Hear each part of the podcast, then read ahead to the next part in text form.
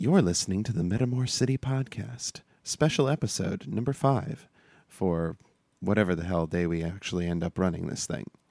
Warning this episode contains me, Philippa Ballantine, Dan Sawyer, and Kitty Nic'Iaian together in a room after about three or four days of the same.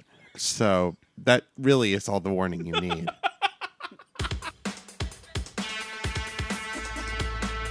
Metamor City, a podcast series created by Chris Lester. For more information, please visit www.metamorcity.com. Hey there, folks. It is another feedback show, and I am Chris Lester. And I am Dan, uh, J. Daniel Sawyer, And I'm Philippa Ballantine. And I'm Kitty Nic'Iaian. and we are punch drunk. Slap happy. And totally overdosed on innuendo. And a caffeine. We can't be held responsible for anything that happens. Well, we can be, but just try. They'll have a heck of a time figuring out what laws to prosecute. it. And what countries, you know. Is this covered by the Geneva Convention? Mm. We'll all just have to Burn. convince them to extradite us to New Zealand so that we That's can right. stay with Pip. But To give to give you all an idea of how bad it is, after three days of hanging with these people, I saw a tweet from Nobilis said that said, "Oh goody, I finally get to sync my MP3 player," and I thought it was a euphemism. we see it. We see it everywhere. Uh, we are here torturing the minds of callers and emailers and responding and going off on all sorts of interesting little rabbit trails because it worked so well last time that we just thought to ourselves, you know what could make this better? A kiwi. So now we've got Pip here. That's because small brown birds make everything better. Especially when you rub them in certain places.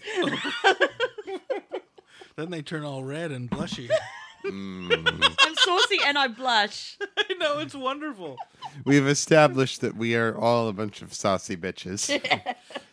Absolutely. which started with Tee Morris and a book review or a review that he did for Erotica a la carte, which is Pip's show, which then uh, detoured to talk about Metamor C- City being a terrible tease because we don't actually get to see that much actual sex going on, but it's so erotic and sensual that he decided that I'm just a saucy bitch. And he's right about that. You know, I wouldn't have thought so until I spent three days hanging around with all of you. So clearly, you have a bad influence on me. Who's me. infected who? It's a good influence, Chris. It's a good influence. Ah, it's a good kind of feeling. Mm. Well, now, Good. And those per- forget me not blue eyes. I was I was so innocent until I came here and looked into Chris Lester's face. He smiles and he turns that smile onto you. It's like basking in the light of twin suns.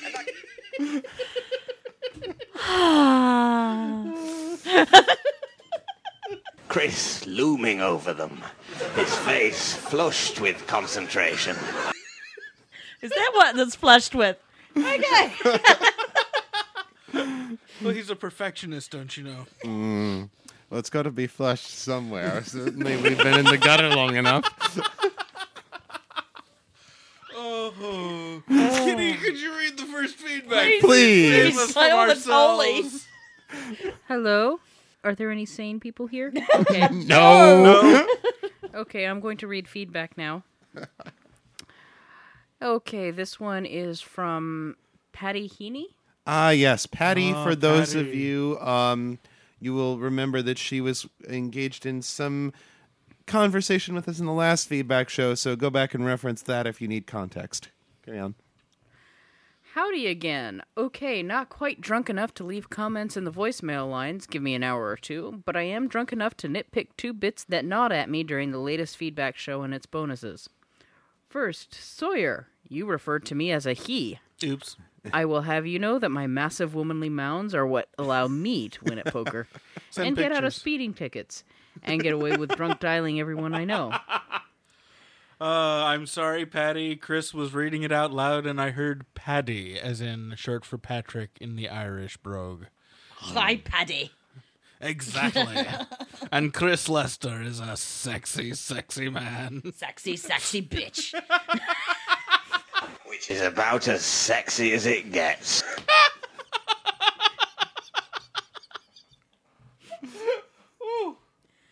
Second, Chris, it's Greco, not Greco. Greco, like gecko, but with an R. Yeah, I actually technically knew that, but after several glasses of wine and many, many hours of talking, uh, my brain was fried. And frequently, you guys may have noticed this during my extemporaneous talking that I am not quite as um, polished as I am in my writings. and frequently, yes, I, I tend to use the English language wantonly to accomplish whatever I need it to do and then just leave it by the side of the road. There's there's a name for a man like you, Chris Lester. What is it? I hope you at least bought the English language at, di- a dinner. He is my sexy young friend. You're getting far too much mileage out of that. Aren't we all? Did you s- did you see Tee's tweet to you about the blowing? Oh, oh, oh, let's see. What did Tee say? Dan Sawyer, are either Kitty or Philippa Jane blowing you like a two dollar hooker?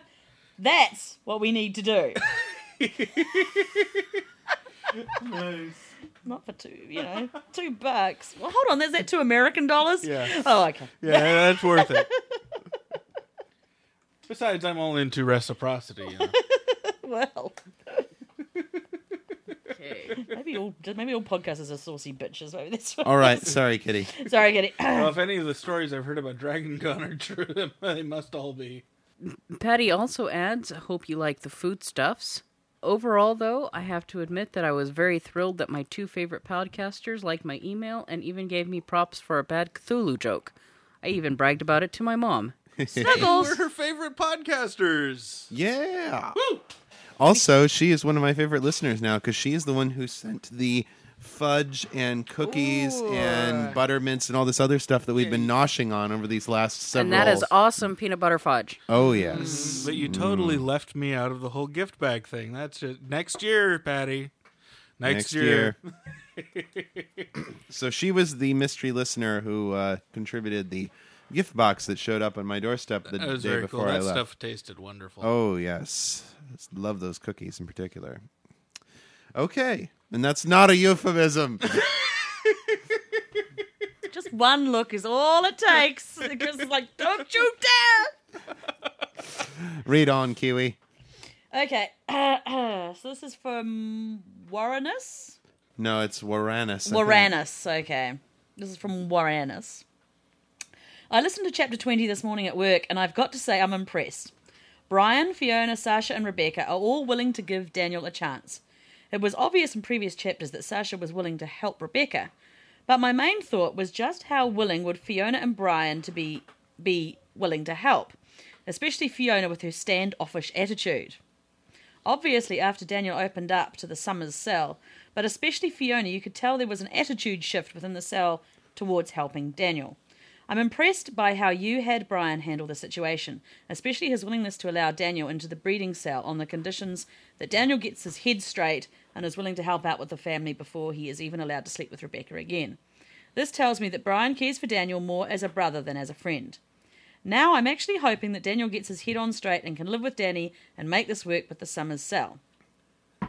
Thank you very much, Pip, and thank you very much, War- Waranus. Yeah, that Uh, was very cool. I actually really liked that scene too. That was a Mm. very good scene. Thank you. Yeah, it was. Uh, I you know I kind of th- tried to draw on the most intimate relationships that I had been part of in my life to think about what would we do in order to bring someone back who had screwed up and. Uh, you know, I, I think that particularly the creche living that these uh, people were all raised in, the fact that they were, you know, members of one big extended family, uh, even before there was any sex involved. Uh, I think that that does create those kinds of bonds of, of brother sisterhood. Um, and certainly, I think that Fiona has a, uh, a connection to Daniel because they were, you know, teammates, and that definitely bonds people together not in the same way as being uh, members of a military squad did for Brian and Fiona and, and Sasha, but I think that anytime that you have a group of people who are engaged in a, a joint pursuit, you know, of, of a shared goal, that it's going to create those those connections, which will last a long time. They can be broken by infidelity and, and betrayal, but um, yeah, I think that on the whole, most of the people in our group are fairly willing to forgive. Fiona was actually the one who surprised me the most as I was writing it because she keeps so much of her herself on the inside that I'm never quite sure what she's going to do until she until I actually write the scene. But uh, yeah, I was I was pleased with her there and and how she chose to deal with the situation. Okay. Cool. Obviously, Artax is interesting in Daniel Denny's situation. Sure, he's on the leading edge of research, but I think that deep down, Artax truly wants to help Daniel. It'll be interesting to see how Danny reacts to being locked up in the telepath proof room. Mm-hmm. Though there is one thing that concerns me. Rebecca openly admitted she still loves Daniel, and it sure seemed to me that she loves him more than those in her breeding cell. Add in the fact that Sasha was right there when Rebecca admitted her feelings to Daniel just before his change, and this makes me wonder what Sasha's reaction will be. Hopefully, we will get to see a deep heart to heart conversation between Sasha and Rebecca in the next chapter. Well, the heart to heart for between uh, Sasha and Fiona and Rebecca actually happened off screen at the same time that Brian was having his his heart to heart with Danny about what sort of conditions they would need in order to let them be together. Um, obviously, there is some you know there was concern about letting Daniel into the the cell and how that would change the relationship dynamics, but it's it's not really fair to say that Rebecca loves Daniel more. It's just that at this point in time, Daniel's the one who needed her the most. And Rebecca's a very emotion driven person, very um, inspired by the need to respond to. She's a very compassionate person, and she goes to where she feels like she's most needed. And at that point in the you know the way that their their relationships were going daniel was the one who was in the most distress who was most in need of comfort. And so that rela- that relationship was being brought to the fore and was receiving special emphasis in her mind. It was not that she didn't you know had stopped caring about any of the other ones as much as she did. It was mm-hmm. just in any group of people where you have relationships among different individuals you're going to have an ebb and the flow in terms of who gets the most focus based on you know who needs Need. it Yeah. and, and would you Yeah, absolutely. It's um as complex as well as complex as the dances between two people. When you get three or four in the mix, it it gets all the more complex, and you have you know it, it's like it's like a group a, a group dance uh, in a Victorian. Uh, i- mm. Say at a Dickens fair where you have the couples dancing, but they spin off and recombine and whatnot. Mm-hmm. It's it you have any plural relationship if you, everyone isn't highly adaptable something is going to get stuck and get really fucked up mm-hmm. And everybody in the cell has relationships with each other that are very distinct. You know, the way that the way that Sasha relates to Fiona is very different from the way that Sasha relates to Rebecca, or the way she relates to Brian. And- yeah which which i meant to compliment you on. That's something that um, monogamous people have a hard time figuring out when they're looking at poly they're like well you know don't you already have one of those um, you know how can you how can you have two lovers? Don't you already have one? Well you know if you date people serially i mean pip you've had several significant relationships in your life where Yeah. any any one of the relationships you know more than you know more than vaguely like another? No. each, each relationship is different because the relationship grows out of the combination of the two people involved. Um you know e- each one's different. As for Victor and Abby, obviously Abby doesn't like moving around all that often, and she is more than a little concerned that she still can't hear Victor's mind, just as neural static. I'm still very interested in seeing what you do with Victor and the Hive. Ah, yes. Well, you've already seen now how Victor decides to get the hive off of his back.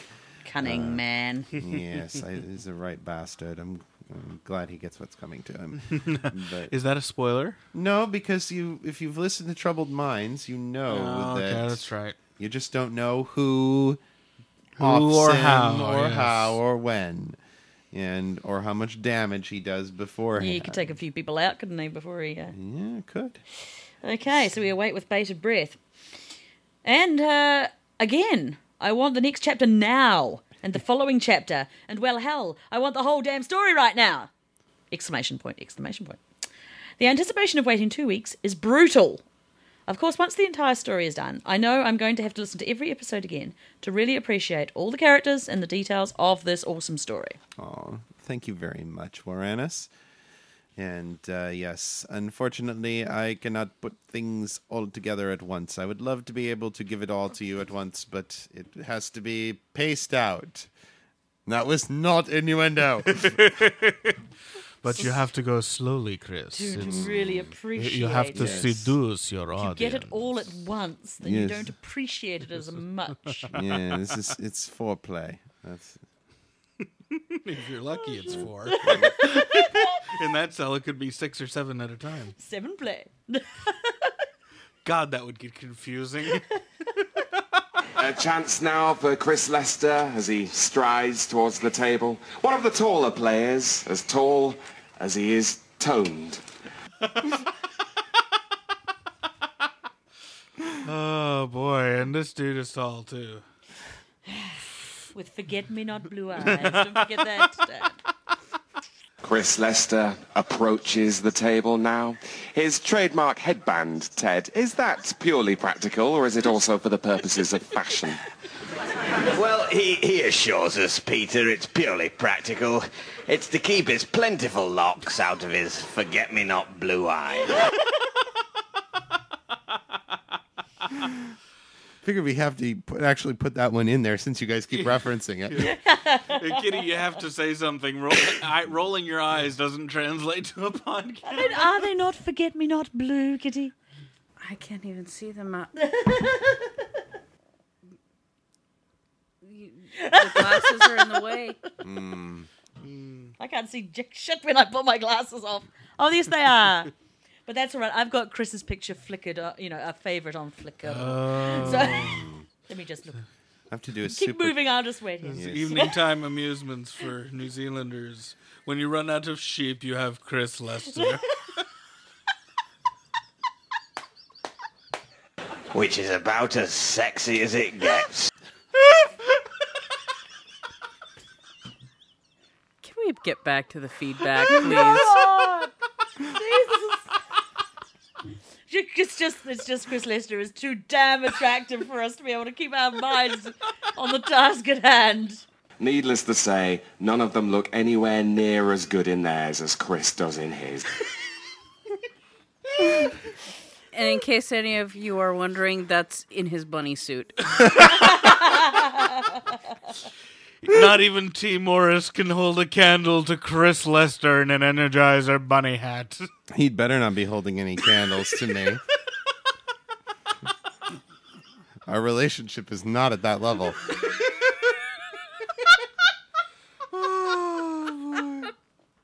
Read the next fe- e- feedback, whatever. The laugh. Oh, I'm sorry. This isn't the sketch. Um, Ba-dum-bum. you know. Deep breaths, Dan. Deep breaths. Oh boy. Oh, where's that podcasting commune coming? it's oh, going to be a laugh a minute. Oh, I know. We're all gonna get really skinny just laughing. The laugh of Chri- this is from Seamstress of Blue on the mm-hmm. forums. The laugh of Chris Lester is an evil, evil laugh. That was Adam. West. And something sexy about that. I don't know. It's just me. and that's as sexy as it gets. Does she say it's sexy? No, Good. that was me. It's just nice. Now he's making eyes at me over the rims of his glasses, and I know he doesn't swing that Oh, way. Don't look at him. Don't look at him. It's too bright Ah! to look at. Oh, oh, I'm getting sucked in. Okay. He smiles and he turns that smile onto you. It's like basking in the light of twin suns.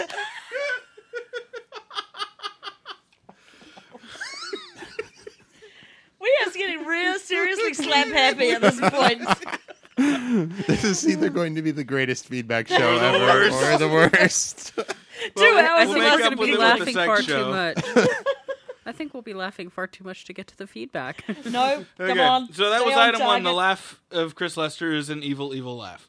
Number two, I'd personally like to apologize to the world for that accent and for the whole Bush thing, even though I had nothing to do with either.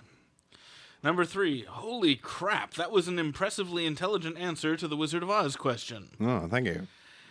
And rather than leave us with only one episode a month, why don't we fans have a short story contest to fill in the gap? Chris can pick his faves, and those get aired. At the end of the story, Intergeranium? Interregnum. Interregnum. Interregnum. That is the space between when one ruler steps down and the next ruler takes the throne. Wow. So you're probably in the Seamstress- interregnum now. yeah, Seamstress of Blue, you have taught me a new word, and that is unusual. We all vote for the winner, my two bits. Seamstress, that is a fantastic idea, and I definitely approve. So, if anybody wants to take part in the first ever Metamor City hiatus story contest, please send in your proposal ideas for stories to feedback at metamorcity.com, and I will take entries from now through the end of, let's say, the end of January to just let me know that you're going to be participating. And uh, then we will have further updates as the contest progresses. But yes, that's that's a fantastic way to fill in the gap this summer uh, between when making the cut ends and when we start season two of the Metamor City podcast. Which will be on. Actually, we don't know. Yeah, we're going to start it on. Yeah, that's actually um, we're going to say here first. You heard First it. time ever. Not even on Antithesis, which we recorded earlier, but Yes. here. He saved the good stuff. we are Liz. first announcing that on 09 09 09 we are going to do a joint release of the beginning of season 2 of the Metamor City podcast and, And of the second book in the Antithesis series, Free Will and Other Compulsions. So yes. What's yours called, Chris? Um, well, season two is going to be uh, we're going to have a, a series of short stories, Mm-hmm. and then we're going to be kicking it off with the second novel, which is Things Unseen. Mm. So, if you want to, You, you may do that because I don't. My birthday isn't on August 9th. That's right, Uh, Thank you. September 9th. September 9th, yes. Thank you for the lovely dispensation. That's Dark. Gods. Yes. So 09, 09, 09. Season 2 of Metamor City and Book 2 of Antithesis. Yes, And if and Pip, if you decide you want to release a book on that day, we can all get into a three-way over it. Three times three. times, three times three for 9 We Mm-hmm. one up T for double trouble. Well, I will We- be. Uh, it's possible because I want to do digital magic at the end of the year. Oh, Excellent. marvelous. We can call it the uh, the podcaster triple threat or something. The podcasting threesome. Yeah, erotic podcasters three-way. Ooh, did someone say three way? Kitty Where's the- wakes up. What? Where's the camera? now I'm having visions of a very, very scary promotional photo. Uh, and Kitty can take the photo. Oh, I'll be happy to set that one up. we got to take that before you go back to New Zealand. We might not all be in the same place again before then. Two words: man love. That's a great segue for the feedback on Man Love. That's Who's got right. that? Where is the feedback on man love? I've got Man all love the feedback. iTunes I think I reviews. might have the man love feedback. Uh, There were two of them. One is an email from Abby who first contacted Yes, us I've got about the man Abby. love. All right, go ahead and read that one. um, so this is from Abby Hilton, to which you uh, you were replying. This is so. This is the uh, recursive The feedback about the feedback. Feedback about the feedback. Thanks, Abby. Your voicemail gave me some giggles as it brought to mind several conversations I've had with female cast members. I look forward to answering it on the show. Here we go. Oh, good. I'm glad it didn't offend. I certainly didn't mean to. Good lord, what what what, what was she asking? Um, well, it was basically that was where she was talking about the shortage of man love. Oh, the- this is the shortage of man love. yes, the woman who said that all of my characters share my orientation. Um, but I don't. I get you said. I but don't I get some credit for Danny and Jared's love scene? I mean, it's the one truly explicit sex in the book, and it's a hetero couple written from a female's perspective. To which Abby replies, "Yes, and you did a really good job. Your actors and the way you layered their sounds and voices with the narration really made that scene pop." Boom, chicka, wow, wow. I think it's the most satisfying audio sex scene I've ever heard. Well, there's a challenge. If Yeah, ever that's I've a heard one. challenge. Come on, Dan. Okay. Okay. However, it was fairly girl centric, especially considering we were supposed to be looking through her eyes at the person across from her. Did you not mention the COC gay word? I don't think I used the word. No. No, you kept using him. She grasped him. She took him in her. That's Grasping right. around the throat. She, she's, she's, she's, she's quite the cannibal in the scene, actually. Um, Nom nom nom. I nom. nom you. Um, I have a concrete image of what Danny looks like naked, but my image of naked Jared is fuzzy. Is he like a little kiwi fruit? More detail of him would have helped me see what Danny saw, and a few slips or fumbles would have made the sex feel more real. Again, I'm going to say this word. Again, on the plus side, thank you for not using euphemisms. Many thanks for not telling us the size of his cock. On the whole, you did an awful lot of things right. Uh, to which you reply, sometimes other cast members were also in the room, but most of the time it was just me and the actor in question. Few of the actors got the chance to listen to each other's performances during recording. Yeah, that was. You just send in a bunch of groans, don't you? yeah, there's that's well, where uh, you, tell, you you recorded your sex scene for me all the way from New Zealand. You That's didn't right, even- baby. I- did you even know the context? Did I? I sent you the whole scene. You sent me the whole scene, so I was reading it. Okay. yeah she starts to get into some very technical questions there about podcasting, but um, Uh, about absent podcasters. yeah, and- that's more related to a private uh, email conversation that we were bouncing back and forth. Because in Yes. addition to the audio comment for the show, she sent me a bunch of questions in private about how the the show is Okay. produced. But uh, Is there anything that, that would that would be interesting for her for us to talk production wise before we move on?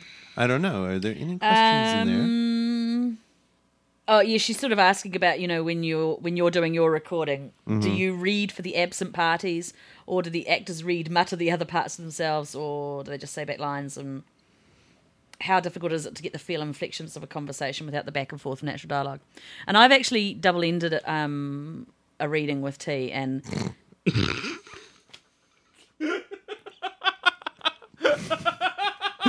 It The looks look good of to death. I was trying to be professional, gentlemen. it sounded more profane. by double ending it with Tee Morris. I mean, on Skype with all of our clothes on. Gets kinkier and kinkier. Shut up!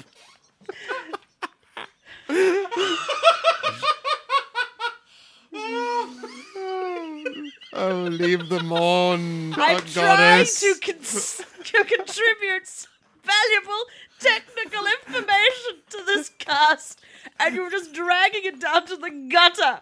well, we want to join you on your fucking level. retards! That's straight out of the gutter. I was trying to say, I'll give a comparison between, you know, when we're just reading things and when you double end with somebody else on Skype. All right. Have you ever double ended it, Chris? Mm. I, I've I've done some reading with other actors, but only with them all in the same room. Mm. Actually, well, that's not quite true. I did a bit on the phone with Leanne for Huntress, but that's all I'll say because the gentleman never tells. The look on your face is priceless. And and what do you think? I'm sure I had a similar look. And, Oh and yes. so, but there is an advantage for double ending it, isn't there, Chris? It's definitely helpful to have the other person there to listen, Yeah. and they they play off of each other. Um, This this was particularly nice in the Muse when Bilbo, who played Trajan, and uh, Bill Bowman, we call him Bilbo. Yeah, I know. Get over it. Um, and uh, Beck, who plays uh, Callie Linder, were both in the same room together, uh, doing their little uh, tete-a-tete. Um, and uh, that final confrontation, I think, really escalated quite well because I was able to get them both on the mic at once. Yeah, I haven't had the chance to. Uh, Double well, actually, I have. I do that. Uh, the actress who plays Cassie is local, And so when she comes over to record, I'll read Joss since I play Joss. Right. But um, you know, I'll read it off mic and uh, leave enough gaps that I can cut around and then re-perform it later. I mean, I mean, when you get people that record lines for you without any of that, Mm-hmm. how many takes do they usually give you? Because I usually go for two takes, and I'm I, I liked I yeah I like to have whatever gets recorded. Um, Some people like Nathan Lowell record and pre-edit, and they say if you don't like it, tell me and I will send you something else. But um, I try Other to than that, I I try to go for two different takes of the same line. Just yeah, you gave me Yeah, between prefer two and four. Yeah, I like I like options, and um, the other and I also like the the dialogue unedited because often what I'll do is I'll take like the first half of the word in this take and the second half of the word Yeah. in this Right, take. right. Really fucking. Yeah, I've learned to do that. I mean, I used to edit and stuff, and I was like, oh. One, it's more my more of my time, and two, it's um, it, you know, you- you're Right. making decisions for the for Yeah. the person who's producing it. so- Right. And, and and even though it takes me a little longer to put it together, I'd rather do that Mm. and have the exact emotional inflection I'm looking for. That is the that is the advantage of, of, of having the producer or the director talking you through it as well. Because Yeah. even though Tee got to Hitchcockian proportions about telling me what to do, uh, it was still good for him to be able to go, no, no, no, I, I, I mean like this, mm-hmm. and then Right. and then in Yeah. doing it. It's uh, always amazing to me how many different ways you can take a given mm. sentence. the inflections you can put on it, the the mm-hmm. emotions you can put, Yeah. yeah. Even with all the and I overwrite my Yeah, the contextual narration. the contextual narration for my in order to particularly help guide my actors and then I'll just clip it out during editing but mm-hmm. Yeah, but yeah, I do the same thing. But yeah, there were there are several times uh, doing antithesis that I've had to like with with you. There were a couple lines I needed different ways, and I Yeah, sent yeah, it back, that- and um, and sometimes you go back and forth a few times before you find the dialogue that the er, the um the vocabulary that the actor understands that communicates what you're trying to communicate in language Exactly. that makes sense to them. Mm-hmm. But um, yeah, for for for what I do, I just you know they record, they send it in, and and that's the way most of my actors do it. Um, the other ones when the ones that I'm able to get locally uh, or get locally to them when I'm in the area I'd sit there and read the other lines and we'll give them a little bit of direction and Actually, I did that um, with my mum, who has had no acting experience or recording experience, and it was good because you can sort of talk someone who doesn't has never done that through and, and, and relax them a bit, right and so you know just Yeah. explain things to them and, and relax them into it rather than you know if you'd stuck a microphone just in your face and told Yeah. go for it. Or as Yeah. was the case with uh, Bill and Becky and Sarah, I can ply them with alcohol until they become uh, until their lips become more flexible. Yeah, and having uh, people with acting backgrounds, major bonus. Oh, yeah. much easier to deal with because they've got the vocabulary that, that you already have as a director. So right. Yeah, yeah. makes a big difference. Yeah. I also have to pause here and give major props to my editor, Paulette Jackson, aka Clippy, uh, who has taken bits and pieces of the audio that um, actors have given me and has frequently worked very hard to piece together things that sound as good as possible. So, you know, I do some of the pre-editing myself, and then she'll do a bit, and I'm never quite sure where mine ends and hers begins, but it always comes out sounding quite quite well. I'm, I'm I'm very happy with uh, the gener- the result generally. I'm so jealous you got an editor staff. Yes, It must be quite a step to actually give that up to somebody because It is. It was scary at first, um, but it was. It had gotten to the point where it was just taking so much of my time that I really had no choice if I wanted to keep having the show come Yeah, out. yeah. I mean, I, I, I was sort of twisting Tee's arm and saying, "Oh, look, I, I can help you," because he was getting so stressed out. Oh, I can help you. I can help you. And finally, that it was only the last two episodes that he actually did cave in. And um, yeah, Yeah. I think if I got myself in that position, I'd be fine with it. But I think the key thing is to have somebody who um, understands the story well and understands the characters well, so that they can get the inflections. Just you know, they they know what you're trying to get. and then she just asked some uh, stuff about the background music and Okay. how you decide what to include mood music and what to leave out. And Was there anything in there that I didn't talk about? Oh yes, I know. Hearts. when I was talking about the um yeah, when she she talks about the the love scene being fairly girl centric in spite of being from Danny's point of view. Um, yes, that is because it is Danny slash Daniel's first experience with being having sex in a woman's body. And as much as Daniel was able to pick up certain things from Rebecca when they would make love and be in Gestalt, um, there's no substitute for direct experience. And so that that scene, the reason that it's in the book is as much to deal. It, it's less about Jared than it is about the experience that Daniel is going So through. it's in- Danny is going place through. of He the- just happens to be there. It's it's in place of the obligatory "ooh, new toys, let's masturbate" scene that Right. you'd normally expect. Yeah, that that frequently shows up when you have uh, you know a sex changing character. It's usually a good scene, though. That's true. It's been done so many times in the genre that I used to write in that I was just bored with it.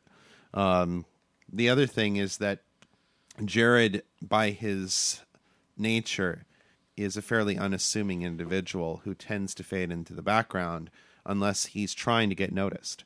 And you saw that in the uh, the club scene where he was dancing, everybody was watching and and paying attention to him. But then when he goes over to have a drink at the bar and wants to be alone, he's all by himself, and that has a lot to do with the subconscious manifestation of his power. You know, people give him what he wants, and sometimes what you want is just not to be noticed.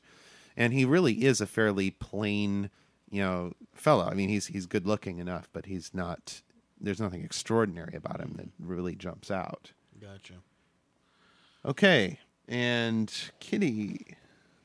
Okay, I have another um, comment from Patty Heaney. Okay, Thanks both for answering, though I have to fire a parting shot.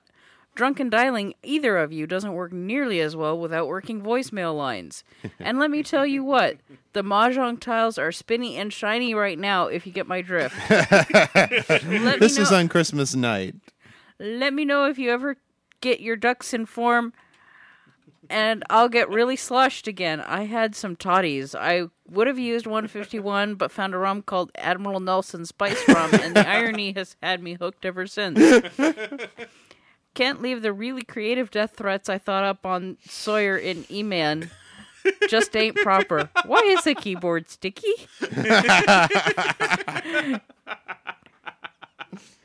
Damn cats. Hee hee hee hee. So yeah, I drunk.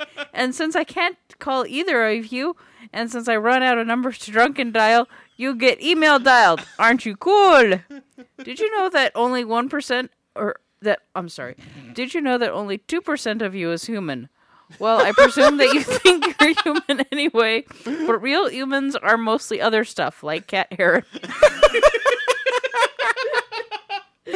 Sad that I can't drunken voice message you. Very drunk Patty. So I later emailed the new voicemail number to Patty, which was on the website, but uh, was apparent she was apparently having trouble finding it, and so then she called in, and this is what she sent me. Yay! I can drink and dial now. You had me worried. I think um there's a number on the website somewhere that doesn't like me or whatever. anyway, um I really like your podcast. I mean, I just see you in more of an authorship kind of way, but the podcast totally rocks and stuff. And I'm glad you can pronounce Greco. Now, you know, you're always dissing like historical study on the podcast, which is totally uncalled for. I mean, history that they teach in school, that's really boring because American schools suck. Well, that's the no kind I was offense if you're, talking like about. A teacher or whatever, but they kind of suck. I know you're a teacher, but schools suck. Yeah. the real history? That's really cool. Because, like, every third famous war that I learn about seems to involve cows or pork products in some way. um, my sister once walked into this castle in New Belgium. Zealand. And I mean that literally. She, like, walked into one of the walls and then had to wait for a while because that it hurts. and it turns out that there's this hundred-year war in Belgium that started when a farmer killed his own cow and some other guy thought it was his cow. Wow. And eventually historians, who rock, by the way, That's figured out teachers. what started the whole war, and they all felt like such dumbass that expunged the record. That's a fun word, expunge. Go, Patty. You should use that word. Expunge. Oh, and like, um, what's his name? J.D. Sawyer? That sounds Yep. right. He hasn't emailed me yet, so I don't know if his voicemail is up yet. But you should tell him. Um, I totally understand. I even told my husband he thought I was a he because Patty is a male name in other places. But still, I feel obligated to give him a death threat. So um, tell him for offense against my name that he shall die in the fiery inferno of a gazillion rampaging armadillos creating static electricity that I then electricity that I then send to a device controlled by an Amiga computer, which is the only type of computing system more geeky than Linux, that then allows me to cause him to burst into flames using a magnifying glass and the sun. Yeah. Very, very precise. Oh, and like I totally thought of writing a story for Metamor, but I don't actually want to look at the Metamor wiki because then I know what's going to happen, and then I wouldn't be so addicted to Metamor, and that would suck. Don't you think? Because we need our addictions. Yeah, like sex addicts and crack addicts and Okay, maybe addictions aren't good, but they're fun.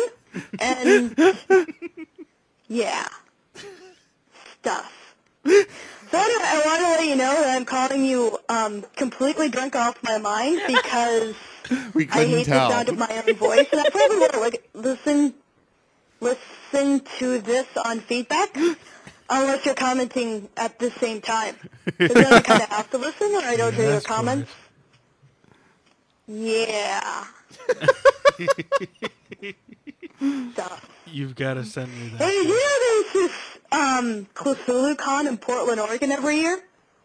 My sister is awesome, and she totally flew me out from Ohio to Seattle, then down to Portland, so I could go with her to Cthulhu Con. And the movies are really, really horrible, but they're movies about Cthulhu, so you can't really expect much out of them. Well, that's true.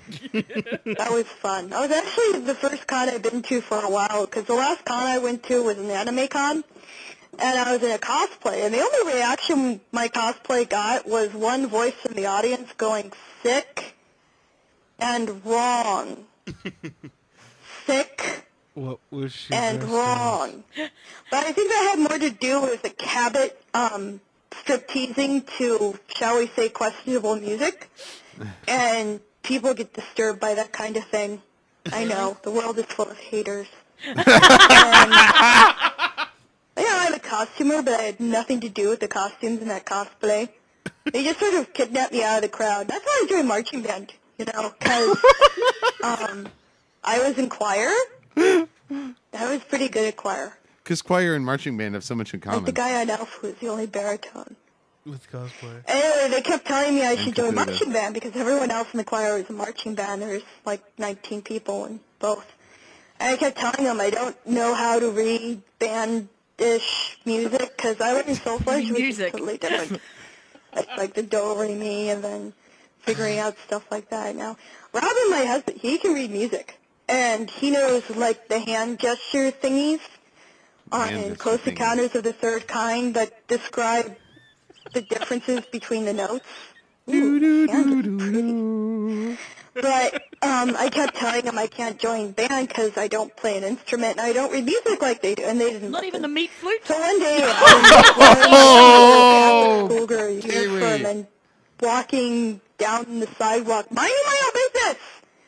I was like just thinking about history because it's so cool. He's really fixated on um, that. the sedan pulls up next to me, and some people jump out, and then they drive me over to band practice. And I told my mom later, who can be very scary because she's like a sergeant major in Army intelligence and can kill you just by thinking about it hard enough. She doesn't But listen to this voicemail I then. told her I was kidnapped and stuff, and she said that I should keep going to band because I didn't really have any after-school activities, which is true. But I was kind of missed because they kidnapped me and my mommy didn't care. Aww. Of course, she didn't really care because she let me go to Disney World, and that was kind of fun. You ever been in a marching band in Disney World? Cause, Can't say um, that I have. Even if you suck, they still let you play. We're kind of sucking then. Nobody listens to percussion. You ever notice that? I mean, you could be a really, really, really good percussionist, and they still don't listen to you because they're so full of their shiny things. And, you know, I'll be the first to admit shiny things are Being cool. full of shiny things, it's like Uh, having a. they may make the diet world of go tinsel, round, isn't maybe it? not. I'm a seamstress. I think, you know, fabric makes The world go round. soft. but they don't listen to us, so we kind of suck then. And Oh, yeah, on. I don't remember where I was going now. But it was probably Neither do we. And um, Like, She lost us several turns back. I am so confused. I got lost somewhere around the tentacle sex. no so- one ever writes about seamstresses. sisters. Well, that's not true because I I read like this one Batman clever. um, story compilation where they had the guy who makes all the costumes for everyone. And you know what? You have to admit that's kind of illogical because considering the range of textiles you'd have to work with, my it's pretty illogical to assume that one tailoring shop can handle all the drinks has villains and good guys of Gotham City. It better be a don't bottle. know. Was there if other any one of us Gotham invents a City, or time machine, we've got to go back and kill I like just remember Alexander Batman. Graham Bell. Because Batman was pretty hot. Oh, there was Nightwing. There was Nightwing. I totally forgot about Nightwing. Did you Oh, forget she's about talking Nightwing? about I did- heroes I- in I Gotham did. City. Okay. Oh, okay. Oh, and if the Fortress of Solitude is up in the North Pole, does that mean Yes. that Superman knows Santa? It could.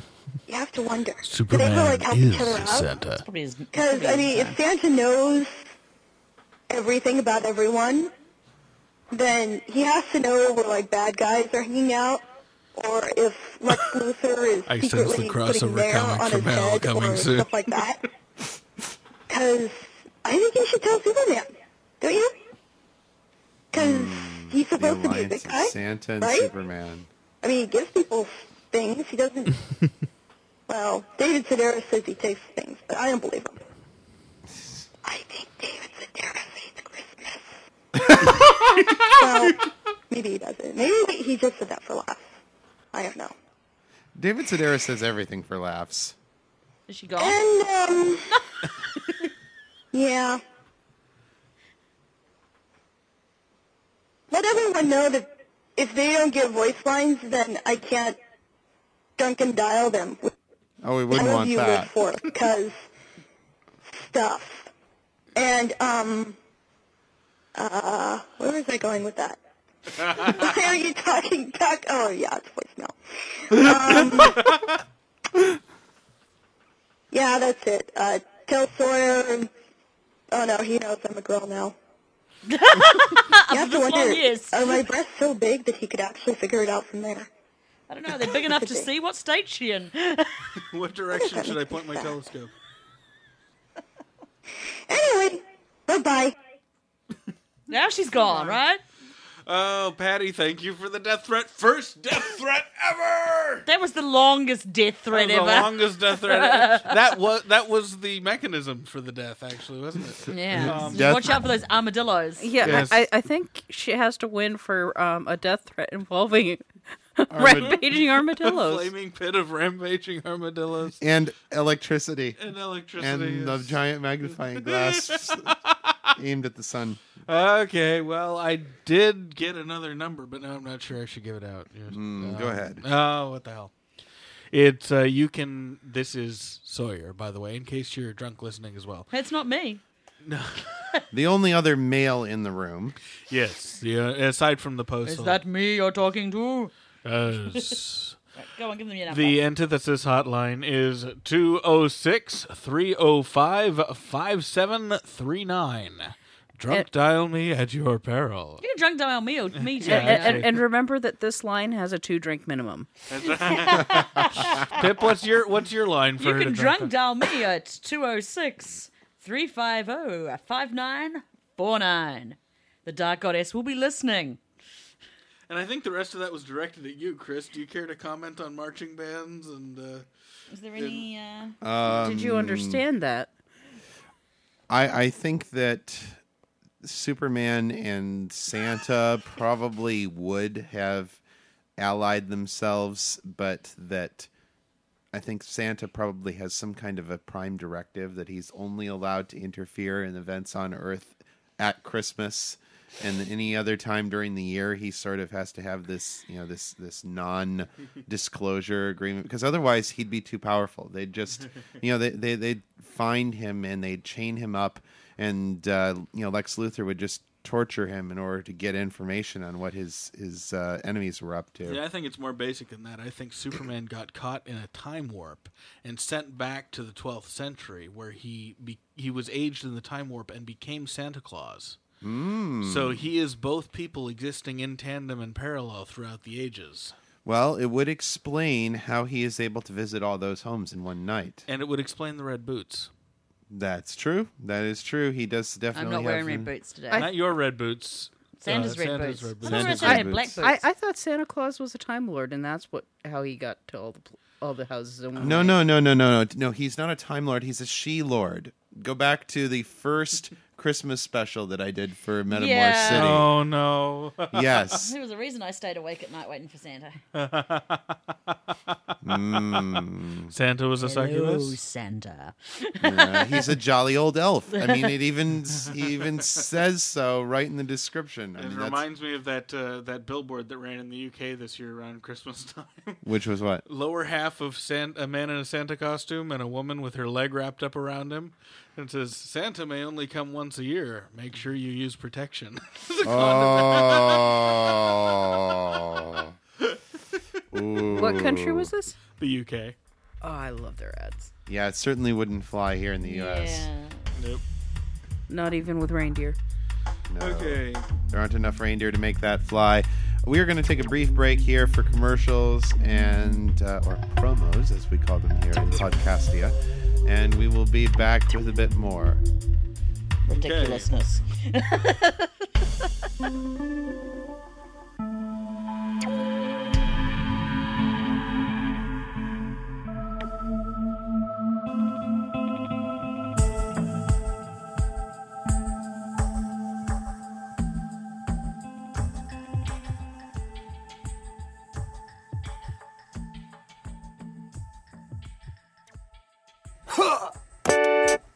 Hi, this is PG Holyfield, creator and producer of the Murder at Avedon Hill podcast novel, found at pgholyfield.com. And here's what I learned on last week's Evo at 11. Bo Frazetta. Frazetta. My Actually, grandfather's wasn't that a character in Willow? Frazetta, Frazetta, Bo Frazetta. wow.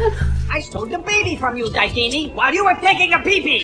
Yeah. Stole the baby, I stole All right. the baby. You know what? That movie was terrible. Let's not bring it up. I love that movie. Willow. You cannot take my brain, please. What would I want with your brain? I do want to kick off talking about the, our current, uh, recurrent theme here on the show, and that's heroes. But I still can't go over the, that over the whole um, Frau Blucher thing that Peter Petrelli's mom is doing. I am Paul Blucher. Where little brother comes like, good God, that is straight from Young Frankenstein. She should stop. Turns out you're the villain, Peter. And speaking of Sylar, this is the guy who can terrorize the entire planet, right? We've got to really knock him down. But you ask him real nicely, oh, okay, I'll go out and, and be, you know, Horn Rim Glasses guy's partner. Sure, why not? The Grandfather's work was doo-doo. Diamondbacks have a guy on their uh, team whose name is Fuck You Dome. Welcome to another edition of Thunderdome. Twitter.com slash fuckydome. I'm so gonna go take that. But I don't think chalant or gruntle are words. I don't think You're that right, that's, that's the the point, idea. the point. Right, welcome to this Okay. topic, right? Hey, well, Jesus, I don't know. We're in the bestiality business, dude. Hey, we like to call it interspecies erotic. Donkey fucker. you know, fuck you, Bestiality. Domi. Domi actually works, I guess, for the. For the hope that donkey doesn't have a hiney troll. or use the voicemail line. Oh no, wait, we don't have one. And the final thing we learned on last week's Evo at 11 I don't want to shit myself on Friday. If you want more of this stuff, go to evo at 11.com.